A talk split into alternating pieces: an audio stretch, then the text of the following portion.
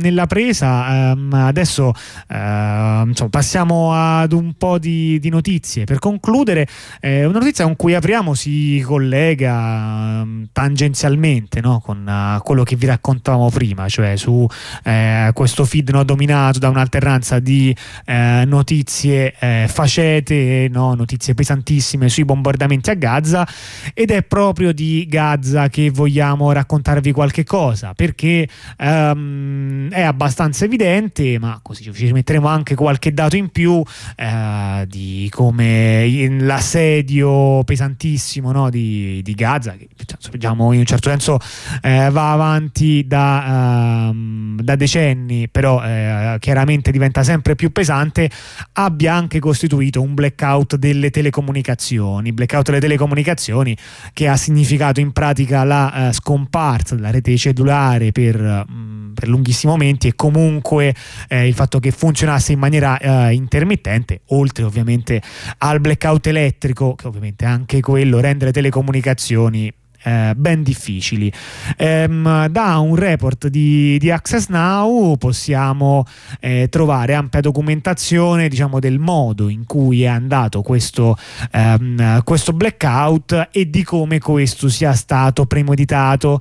Ehm, infatti è noto il fatto che ehm, alcune ehm, infrastrutture sono state proprio mirate e eh, del resto varie dichiarazioni hanno diciamo, da parte del governo israeliano avevano parlato in maniera chiara del fatto che bisognasse eh, chiudere le comunicazioni cellulari e i servizi internet eh, a Gaza, naturalmente con la... Um, con, con, dire, con, la scusa che questo avrebbe ehm, attaccato principalmente le attività eh, che Israele definisce terroristiche.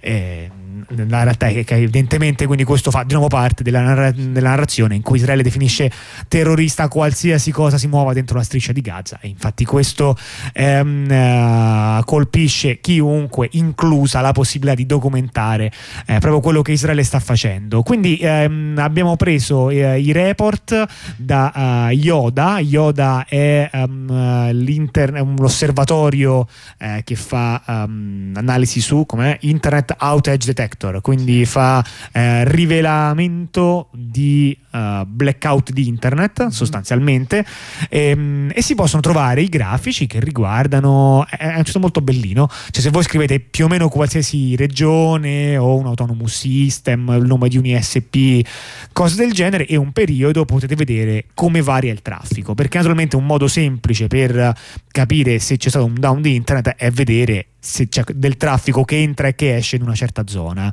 Eh, in particolare, no, se guardiamo alcuni, ci, ci sono due modi principali. Uno è quello di guardare le rotte BGP, che quindi è un macro sistema che ti analizza come funziona internet, e un altro è quello di prendere dei siti usati da un sacco di gente e chiedere a quei siti ma tu vedi traffico dalla Palestina? Perché se nessuno contatta Google per settimane in Palestina non è che adesso sono passati sì. ad usare DuckDuckGo. Sì, non è, è, è successa un'altra cosa. Non è soprattutto una cosa casuale. Quindi ehm, si noti che il traffico BGP sostanzialmente non è messo malissimo, cioè è arrivato ad un minimo del 76%, fatta 100 diciamo, l'attività eh, prima del 7 ottobre, ehm, mentre eh, e adesso si trova all'81% del precedente. Il punto è che evidentemente quindi eh, gli SP sono rimasti attivi, ma di fatto non riescono a scambiare dati se non pochissimi dati. Infatti,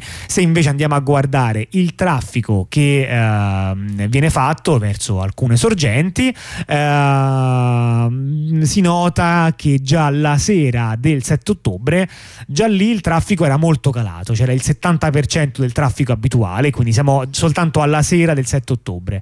Se arriviamo al, um, al 14 ottobre, quindi 7 giorni dopo, il traffico è al 20% del, della situazione attuale e il, um, diciamo, il, quello che che si osserva è che c'è un calo costante, cioè il, um, il traffico va continuamente a calare, non c'è semplicemente un calo molto grande in un momento singolo, eh, ma si arriva ad un momento, adesso per esempio siamo all'8% del, um, del, traffico, um, del traffico che c'era il 6 ottobre, appunto di nuovo con un calo chiaramente più repentino nella prima settimana in cui ogni giorno il traffico diminuisce di molto e, e poi un calo più graduale ma comunque continuo nonostante sia ormai passato eh, più di un mese. Eh, questo diciamo che qualcosa suggerisce anche no, sulle modalità, cioè da una parte dire, Israele ovviamente controlla di fatto tutto della striscia di Gaza e ha no, dire, anche la possibilità di, uh, di, spegnere l'interruttore, ma questo so, a me ad una prima analisi suggerisce il fatto che questo blackout è stato la somma di un blackout premeditato effettuato a livello di infrastruttura di telecomunicazione e di un blackout che invece è risultante dalla crisi eh, più generale che c'è dentro Gaza, quindi una crisi anche dell'energia elettrica, di carburante e, e cose del genere. Questo diciamo è quello che mi viene da pensare se guarda un grafico che non fa semplicemente tra 10 a 30% in un giorno solo e poi rimane lì, ma continua a calare e anche a fluttuare ehm, ogni tanto. Perché naturalmente per fare traffico non basta che l'ISP sia connesso, è anche necessario che gli utenti siano vivi, abbiano una casa, in quella casa ci sia elettricità almeno abbastanza elettrica. per caricare no, il, il, cellulare, che la torretta lì vicino sia ancora eh, in funzione. Ehm, sì, infatti si vede questo il grafico ha questo andamento a scala praticamente in cui ci sono dei, dei, gradini verso il basso ma poi ci sono delle oscillazioni quindi diciamo non compatibili con uno stacco solo di botto ecco sì, eh, diciamo il, il, primo stacco sì, quello è un po' più compatibile, no? cioè, si nota una cosa così ripida che non poteva essere spiegata solamente essere... dall'intensità dei bombardamenti. Sì, non può essere naturale una cosa del genere. No, certo, ma nemmeno soltanto dettata dall'inizio dei bombardamenti. E, ehm, beh, insomma, diciamo, questo è chiaramente uno dei tanti modi forse nemmeno se, uno deve fare una graduatoria no, delle, delle, brutalità è la cosa più pesante che sta succedendo a Gaza ma Direi comunque questa diciamo, no, non lo è però vabbè eh. Però comunque ecco, ci dà un'idea, no? Perché chiaramente. Ci dà un'idea del fatto che comunque si tratta di una cosa. Uh, diciamo, l'approccio è un approccio. L'approccio che sta tenendo Israele è un approccio globale, cioè tagliare tutte le risorse, quindi compresa questa, che ovviamente diciamo questa è una risorsa importante perché comunque le, la, la, connettività significa la possibilità eh, di contattare fuori, di raccontare che sta succedendo, eccetera, eccetera. Però comunque, eh, diciamo, indica chiaramente qual è la strategia, che è una strategia del, appunto, dell'isolamento totale di quelli che sono a Gaza. Sicuramente. E con questo, senti, muoviamoci uh, uh, fuori da Gaza e uh, dove ci spostiamo? Ci spostiamo con le notiziole, ci, vediamo, ho preso soltanto due notiziole così dagli Stati Uniti, tanto per eh, diciamo, delle cose molto recenti senza scendere troppo alla, nel passato. Eh, diciamo una riguarda una mm, sentenza che c'è stata negli Stati Uniti che è interessante. Si tratta di una sentenza eh, su un appello che era stato fatto eh, da parte di eh, alcune associazioni contro eh, della privacy diciamo contro eh, una serie di case produttrici mi pare che in prima eh, diciamo in prima linea contro la Honda eh, poi anche Toyota, Volkswagen, General Motors, diciamo una, una serie di altre. Che praticamente la questione era che era stato. La domanda è se eh, i produttori di auto possono re- intercettare e registrare i messaggi di testo del, uh, dei proprietari, cioè perché quando tu metti tipo in automobile interfaccia, telefonino interfacciato col sistema di infotainment dell'automobile, giustamente tutto passa da là.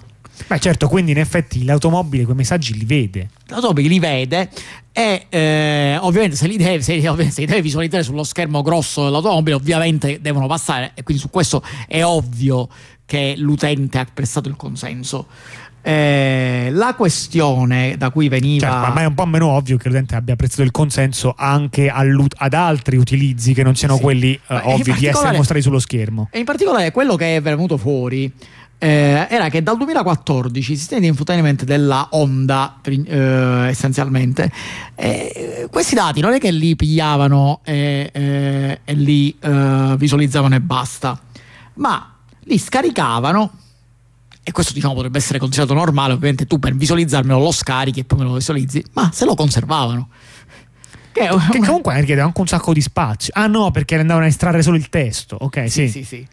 Eh, quindi sostanzialmente si conservavano una copia di tutti i messaggi. No, aspetta, c'è in più non una copia del messaggio visualizzato, una copia di tutti i messaggi di testo che trovano nel cellulare quando si lo collegavi. Quindi in realtà non si limitavano a, mos- a memorizzare ciò che loro avevano il consenso per visualizzare. Sì, ma, sì, ma, ma se ne pescavano anche una serie di altri che tu non avevi mai nemmeno inviato al dispositivo. Sì, cioè, non probabilmente... nell'illusione che qua lì sia uno schermo, che non lo è in realtà, cioè non è solamente uno schermo. Sì, c'è un però persone... computer in mezzo. È un computer, però diciamo che in genere le persone ci si relazionano come se stessero aggiungendo un proiettore, no? Più o meno, no? Come se attacchi il proiettore al, al, computer per vedere un film più in grande, così pensano anche attacchi questo il dispositivo. Cellu- attacchi il cellulare e lo vedi sullo schermo più grande. E non è soltanto che questo diciamo, schermo grande catturava queste immagini, ma che proprio gli rubava tutti quanti i messaggi di testo che c'erano sul telefono. In realtà la motivazione eh, diciamo, era abbastanza chiara, perché siccome comunque facevano la replicazione del telefono, ma appunto su un altro device, perché quello non è uno schermo esterno, è un altro device, so, tu volevi vedere i messaggi vecchi, giustamente il sistema li doveva acquisire. Quindi eh, si, si, si, potrebbe obiettare che li puoi acquisire al demanda. momento. Cioè, certo. se te lo chiedo, te li prendi. Ma, ma, ma, capisco che. Ma vedi, ma vedi, come sei? Là avevamo fatto il sistema preemptive che ci pensava a tutto lui prima, era più veloce, e tu già proponi una soluzione arcaica, lenta. tipo lenta, arcaica. Comunque, la questione è che alla fine, per cui uh, diciamo, riportiamo questa notiziola, è che alla fine eh, ci hanno avuto ragione le case automobilistiche, nel senso che negli Stati Uniti hanno fatto una sentenza in cui eh, diciamo, hanno detto che effettivamente la, uh, questa cosa non è un problema perché eh, l'utente comunque presta il consenso. Ah. Quindi, qui, quindi, diciamo, la notizia da questo punto di vista è negativa. Cioè, aspetta, ma questo chi è che l'ha detto? Ce l'hanno detto loro stessi? Un giudice, no, un giudice federale. Un giudice. Hanno, hanno, fatto il come si chiama? Il, um, hanno fatto il processo. Il giudice gli ha dato ragione, aveva detto già la cosa la prima volta. Poi c'è stata una richiesta di riesumare la, questa class action eh, sul. Eh, diciamo, sulla base del fatto che comunque cioè, di, di, di, rivedere la sentenza, però non è stato concesso di riesumare la cosa, la, la class action. Eh, il punto è semplicemente che eh, in base alla legge sulla privacy americana, eh, se eh, diciamo, questa, questa, denuncia nei confronti della casa si poteva fare soltanto se effettivamente c'era stato un danno alle persone, affari, cose, ma se semplicemente il fatto che siano salvati i dati, ma poi non c'è stato nessun, eh, nessun problema con l'uso di questi dati, allora niente, quindi diciamo quindi, eh, però normalmente, vabbè, certo, uno prima di sapere cosa hanno fatto con questi dati deve aspettare che, che, che, diciamo, sia, che sia, troppo tardi, cioè eh, sì, sì, vabbè, ma questo sia comprovato. Ma questa è una cosa che capita spesso nei, nei gradi di giudizio, nel senso che finché una cosa non, non, non si comprova che è pericolosa, si può, e, e, e diciamo, chi la fa tipo in questo caso le case produttrici che offrono questa cosa dice eh, questa è per un servizio per cui io la faccio eh, avendo il consenso uh, è, no, per me non è pericoloso non ci sono prove che sia pericoloso quindi, quindi niente. Quindi, quindi non è pericoloso. quindi non è pericoloso Beh, ehm... A proposito di pericolo, poi la seconda esatto. notiziola che diamo sempre negli Stati Uniti c'è. Eh, e sempre sulle automobili. Sempre su, diciamo in un certo senso sulle automobili. Beh, Noi abbiamo parlato tante volte. Letteralmente nelle automobili. Sì, nelle automobili. Noi abbiamo parlato tante volte degli AirTags. Sì. Che diciamo sono stati protagonisti di varie storie, gente eh, stalking fatto a persone usando gli AirTags, sì. eh, problemi uh, di, di, di privacy che derivano da questi cosi. Per cui diciamo, uno dei dispositivi Apple di cui io meno mi spiego l'esistenza, lo Sì, sai? sì, cioè, mi è chiaro cose- che dentro l'iPhone c'è uh, un, uh, come dire, un, un valore aggiunto che vale ben la pena sviluppare l'iPhone per la Apple. Ma l'AirTag, che è un oggetto relativamente economico, francamente non so, ma non hanno venduti tanti. Magari sì, magari hanno venduti tantissimi, però io fatico a capire. ehm, non, non- non è un'icona, no? Nel senso, come dire, non, non, un non oggetto- conferisce alla Apple, non contribuisce alla sua fama di azienda innovativa, no? Come hanno fatto per esempio l'introduzione degli auricolari Bluetooth eh, e, e cose del genere, che, che comunque erano dei, dei drammi eh, ecologici e sono dei drammi ecologici, però eh, avevano anche una marcia in più che gli dava ehm, sì, un certo fascino. Sì, anche questo, questa è stata una cosa che è stata pensata per avere una marcia in più, nel senso è stata pensata come un'idea innovativa, una cosa che non c'ha nessuno, eccetera, però in realtà non è che è, uh, una, non è, non è una cosa di cui il pubblico sentiva veramente la necessità. Cioè, stiamo parlando di Anzi, un coso grande come una moneta che è in grado di collegarsi eh, tramite, tramite, tramite NFC, tramite Bluetooth, tramite che eh, si collega a più o meno a qualsiasi altro telefono, no? E quindi c'è un sistema con cui puoi sapere il tuo AirTag dove sta. Quindi se tu attacchi il tuo AirTag al, al tuo cane, eh, per esempio, e ti perdi il cane, poi puoi ritrovare il cane. Sì. Ok? Sì, quindi diciamo, questa, questa cosa qua è una cosa che probabilmente la Apple... Quando- funziona bene quindi per tracciare tutte quante le, le cose, scusami, o le persone che, consideri, che consideri cose. Esatto. No, diciamo che, che questa cosa comunque è una di quelle cose che probabilmente la Apple aveva sviluppato pensando di fare un prodotto di svolta perché era l'unico ad avere questa caratteristica. In realtà, appunto, come dicevo, da parte dell'utenza non c'è stata cos- una così grande svolta su questo AirTags. Paradossalmente, invece, questo AirTag è molto gradito da varie autorità polizie, eccetera. Perché ovviamente è un modo molto facile per tracciare le persone.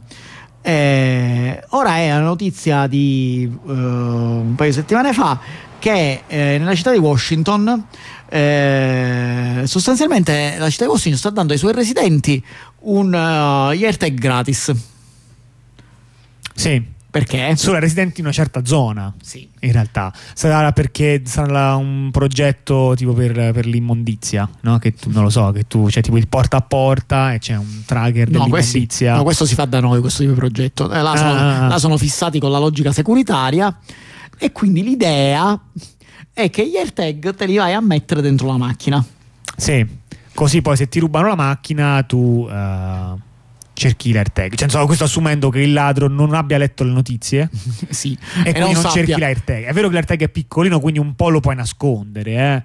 Però ma è anche presumibilmente vero- nel motore non ce lo puoi mettere perché immagino che poi ti si rovina. Sì, ma è anche vero che probabilmente basta un telefono Apple per riuscire a capire se c'è un AirTag nelle vicinanze. Ma per esserci puoi darlo per scontato, perché se sei nel quartiere in cui ti hanno regalato gli AirTag, ci hanno messo quasi sicuramente dentro la macchina. Tanto lo regalano. Eh, esatto. Ehm, Quindi tipo, tu che sei utente, utente eh, diciamo, gratuito della macchina, Sì. la prima cosa che fai è la presa in sharing, diciamo. Sì, la presa in sharing, la prima cosa che fai probabilmente è andare a cercare se ci sono AirTag, che, eh, che è una cosa, un tipo di scansione che si può fare con... eh, eh, Ma tipo a mano, basta, senso comunque tu è una macchina, eh, nel senso sotto al tappetino, nel, no, senso non è che quello avrà sfasciato la carrozzeria per metterlo Sì, sotto al come, la- telaio. come ladro sei molto old style, fatelo dire.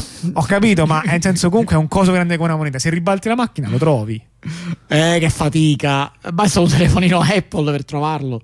Ah, ma tu dici che è così facile trovarlo. Sì, no, una volta ne avevamo parlato. Esiste il modo di identificare la presenza di questi AirTag. Ah, hai ragione, hai ragione. Hai Che, ragione. che ovviamente è un modo che magari all'u- all'utente non informato non è molto noto, ma se tu come lavoro Di professione, fai il, di professione fai fai il ladro di auto in un quartiere dove nelle auto ci sono gli AirTag, io penso che, che probabilmente la prima auto la investi in un, in un iPhone eh, per, per riuscire, la prima auto che riesci a rivendere la rivesti in un, in un iPhone per riuscire a trovare gli AirTag. Questo quindi è per lanciare il tuo eh, canale YouTube in cui tu fai vedere tutorial per eh, fu- furto di auto e ricerca di, di AirTag. Se ho capito bene, qui mostri come è Certo. possibile trovarli.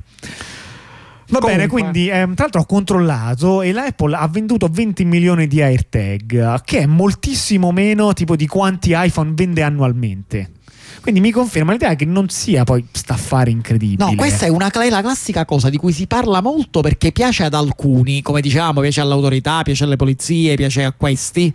Eh, però all'utenza media questa cosa non piace perché almeno che tu non devi veramente, non c'hai il cane che va scappando e ce lo metti come medaglietta o eh, non, non, ti scordi sempre le cose, tipo non ti scordi sempre dove hai parcheggiato la macchina, la vuoi trovare o non vuoi fare stalking di una persona. E non l'hai trovata la stessa cosa fatto da altre marche che costa meno? Eh sì. Eh, cioè perché c'è anche questo. Quindi diciamo, questa cosa qua eh, non è una cosa particolarmente utile. Appunto era l'idea, era questa è un'idea, eh, fa parte di quelle idee dell'Apple che effettivamente l'Apple, l'Apple, come ditta diciamo, ha avuto delle idee che hanno sfondato a partire dal concetto di smartphone. Ah, pensavo eh, dal computer. Ma quello non era, non era l'Apple il computer. Va bene.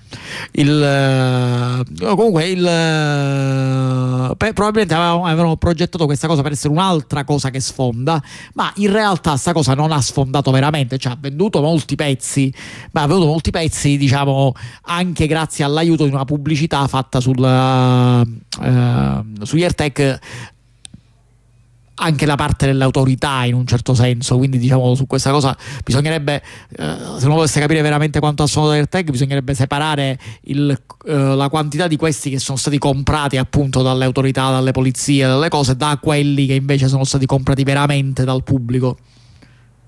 Certo, e uh, con questo direi che per la puntata di oggi è tutto, quando sono le 22. Appena, appena direi appena alle 22.46 eh, della presa vi saluta qui e, e, passa i controlli alla compagna automatica che vi terrà compagnia fino a domani mattina ore 8 quando riprende come sempre la rassegna stampa di Radio Onda Rossa. Quella che avete ascoltato è una uh, radio che come si piace dire è la radio di chi se la sente. Vi invitiamo quindi uh, a sentirvela e potete farlo su ondarossa.info dal sito web dal DAB in provincia di Terni 87.9 in FM in provincia di Roma eh, e anche a sentirvela se potete e come potete sostenendola economicamente. Trovate le informazioni cliccando sul uh, link sostieni uh, sul sito web um, che ho appena riportato.